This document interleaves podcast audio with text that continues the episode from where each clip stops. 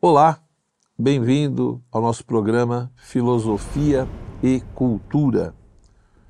No programa anterior, eu já havia mencionado um pouco ali a questão de Homero, toda a problemática em torno, enfim, das chamadas epopeias homéricas, e falei um pouquinho da Ilíada, né? ou seja, de alguns pontos ali que nós encontramos na Ilíada de Homero, nos seus cantos, nos seus poemas. Né? Então, de fato, ali na Ilíada nós encontramos o que? A glorificação do ideal heróico, né? ou seja, a famosa moral do herói, aquele que de fato deve servir, né? segundo o contexto grego ali do mundo antigo, deveria servir como modelo né? no processo de educação, ou seja, aquele herói que realmente é, busca sempre defender a sua honra, né? E portanto esse ideal heróico, essa coisa da honra, sempre vai ser valorizada, glorificada, exaltada. E aí Aquiles, né, é o grande nome. Quando nós vamos para a Odisseia, né, é interessante que desde o início do, do poema ali, né, do primeiro canto, aparece de fato o que? A palavra homem. Né? A Odisseia abre justamente com essa palavra. Né? É, e depois é interessante que somente depois de alguns versos é que vai se especificar essa coisa de quem é esse homem. E de fato ali nós vamos ter né, a grande figura de Odisseu, de Ulisses, né? É, se for mais para a tradição depois romana, etc. Então você tem ali esse nome, né, que é importante, mas que no fundo, no fundo, por trás de toda essa narrativa que fala de Odisseu, né, ou Ulisses, nós temos uma reflexão profunda sobre o quê? Sobre o ser humano. Sobre o homem que muitas vezes sofre profundamente, né? E, e que, devido ao tudo que, tudo que vivenciou, tudo o que passou, é, aprendeu muitas coisas nas mais diversas situações ou contextos né, ou povos distintos que, digamos assim, possibilitaram experiências diferentes. Então a história de Odisseu, né, mostrando tudo o que ele é, vivenciou, tudo o que ele passou, para tentar regressar para a sua esposa, né, é, é, a sua amada Penélope, né, e, e portanto voltar para sua terra, Ítaca, né, e viver ali com os seus é, amigos, parentes, né, em toda uma busca de felicidade.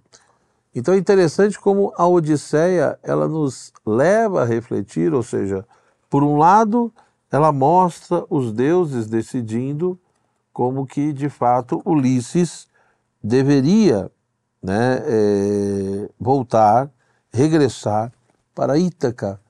Mas depois ocorre toda a dificuldade né, em que Poseidon né, e outros vão se colocar contra isso e vão gerar um monte de dificuldades.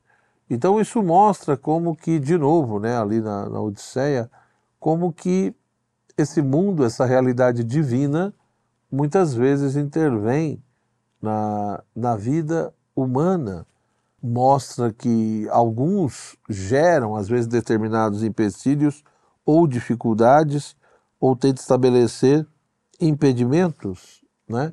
Então, o primeiro ponto que, repito, chama a atenção na Odisseia de Homero é justamente essa coisa dos obstáculos que o ser humano muitas vezes tem que enfrentar na sua vida para que ele consiga atingir um determinado fim tão almejado.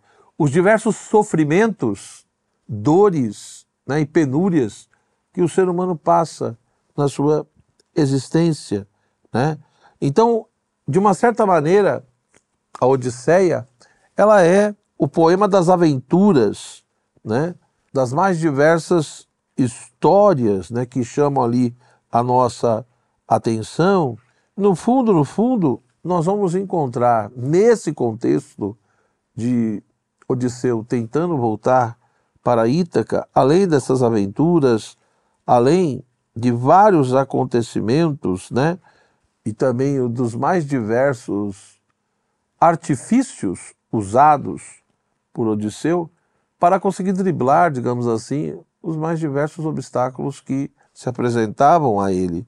Então é por isso que nós vamos encontrar também na Odisseia, nos mais diversos personagens, mas principalmente em Odisseu, uh, gestos né, profundos de coragem, né, de força, de heroísmo, tá? Uh, e portanto, alguém que não deixa, digamos assim, se vencer, alguém que não deixa é, se dominar pelas mais diversas dificuldades e empecilhos que se apresentam a, na, na sua vida e, portanto, no fim que ele tanto almeja. Né? Uh, no fundo, quer dizer, ali nós vamos ter, por um lado, é óbvio, repito, o grande nome que é Odisseu né, e as aventuras ligadas a ele, mas também nós vamos ter um, um personagem importante que é Telêmaco, né? e que também vai apresentar ali as suas, as suas narrativas, as suas aventuras, né? aquilo que de fato é, vivenciaram, né? tudo que eles passaram, digamos assim. Ora, o que é importante nesse contexto todo, e me parece aqui é interessante salientar, é que a Odisseia, seja por intermédio das aventuras de Telêmaco, seja por intermédio das aventuras de Odisseu, né? E também mostrando sempre ali os deuses reunidos no Olimpo, determinando, escolhendo, estabelecendo né, o que deveria ocorrer com Ulisses ou não, né, se ele deveria voltar para Ítaca, mas determinados obstáculos que deveriam ser é, superados. O que é interessante é que, nesse contexto todo, e em toda essa narrativa, todas as problemáticas que vão emergindo desse contexto, mostra que, de fato, nós vemos que Ulisses, ele é o grande homem, né? O grande homem que conseguiu passar por muitas tribulações. Né? Ou seja, soube, portanto, não só enfrentar, ser corajoso, mas suportar as mais diversas situações adversas. Né? Então, o grande ponto aqui né, é, é, mostrar, ou talvez o que, ele, que o texto queira chamar a atenção, é como que perante a dor, perante o sofrimento, perante as dificuldades, é preciso sim toda uma dimensão de fortaleza, de conseguir suportar muitas vezes o peso dessas situações, de não desistir perante eh, os obstáculos, perante os desafios que muitas vezes parecem intransponíveis. Odisseu, né, ou Ulisses, é um grande exemplo desse homem que suportou as mais diversas situações difíceis, que suportou né, pesos, que suportou tristezas, que suportou saudades, né, que suportou ataques, que suportou, digamos assim, é, que resistiu né, a diversas ofertas e situações que iam contra a sua meta, que era voltar para Ítaca, para sua esposa, né, para o seu lugar, etc. E por isso, uma outra expressão, uma outra coisa que fica bem clara nessa história é esse Odisseu, esse Ulisses, que era um homem de mil artifícios, né, que sabia muitas vezes observar as coisas e ver qual era a melhor coisa a ser feita naquelas situações tão difíceis, tão adversas. Então, por um lado, sabia lidar, suportar, né, o, o, o, suportar a dor, suportar o sofrimento, suportar os desafios e as tristezas que vinham junto com tudo isso e não cair num desânimo profundo, mas ao mesmo tempo também sabia usar a sua capacidade de compreensão das coisas, sabia é, fazer uso de artifícios, de estratégias diferentes, justamente para conseguir driblar é, essas barreiras terríveis, difíceis que se apresentavam ao seu regresso, ao seu retorno para Ítaca. Por isso que ele vai ser considerado esse herói forte, né? Por suportar tanta coisa, mas também um herói astucioso, né? É, que, que, que vai ser valorizado principalmente pelo seu engenho, né? pela sua capacidade de, de, de, de driblar esses obstáculos, mas principalmente alguém que, suportando o sofrimento, suportando as dificuldades, não desistiu. Teve força para enfrentar e sabe, soube lidar e soube usar as mais diversas estratégias para poder alcançar realmente né, o seu regresso junto à sua esposa, junto a Penélope. A tal ponto, né, e aí tem um acontecimento que chama muita atenção, ali na Odisseia, quando ele está ali perante a ninfa Calipso, que promete a ele toda uma imortalidade, se ele de fato permanecer ali.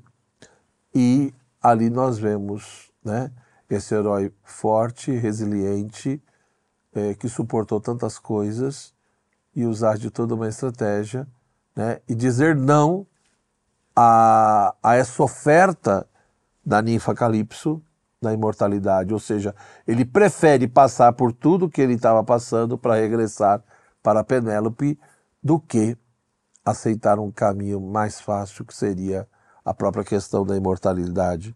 E por outro lado, Penélope, que está ali esperando ele, vai ser justamente o que? O modelo, modelo de perseverança, o modelo de fidelidade, né? Ou seja, e também uma mulher que soube lidar com os mais diversos desafios que se apresentava a ela, que também soube ser astuciosa, né? E para poder realmente driblar todos aqueles problemas ali no contexto que ela vivia em e com o tempo passando e mesmo assim, em nenhum momento foi infiel, em nenhum momento desistiu.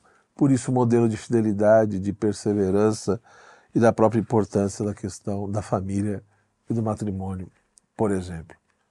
Ora, tudo isso, evidentemente, nos leva, repito, a questionar e a refletir sobre muitas coisas. Se na própria educação grega Homero já era ouvido, né, não só através da Ilíada, mas também da Odisseia, é porque se entendiam que determinados valores estavam presentes aqui. Logo, se você não leu a Odisseia, não perca essa oportunidade de adentrar essa obra, né, de ver realmente ali tudo o que ela nos propicia e, portanto, nos dá a chance de refletir e de pensar nessas grandes questões. Mais uma vez, muito obrigado pela sua atenção. Se gostou do vídeo, deixe a sua curtida, compartilhe e até o nosso próximo encontro.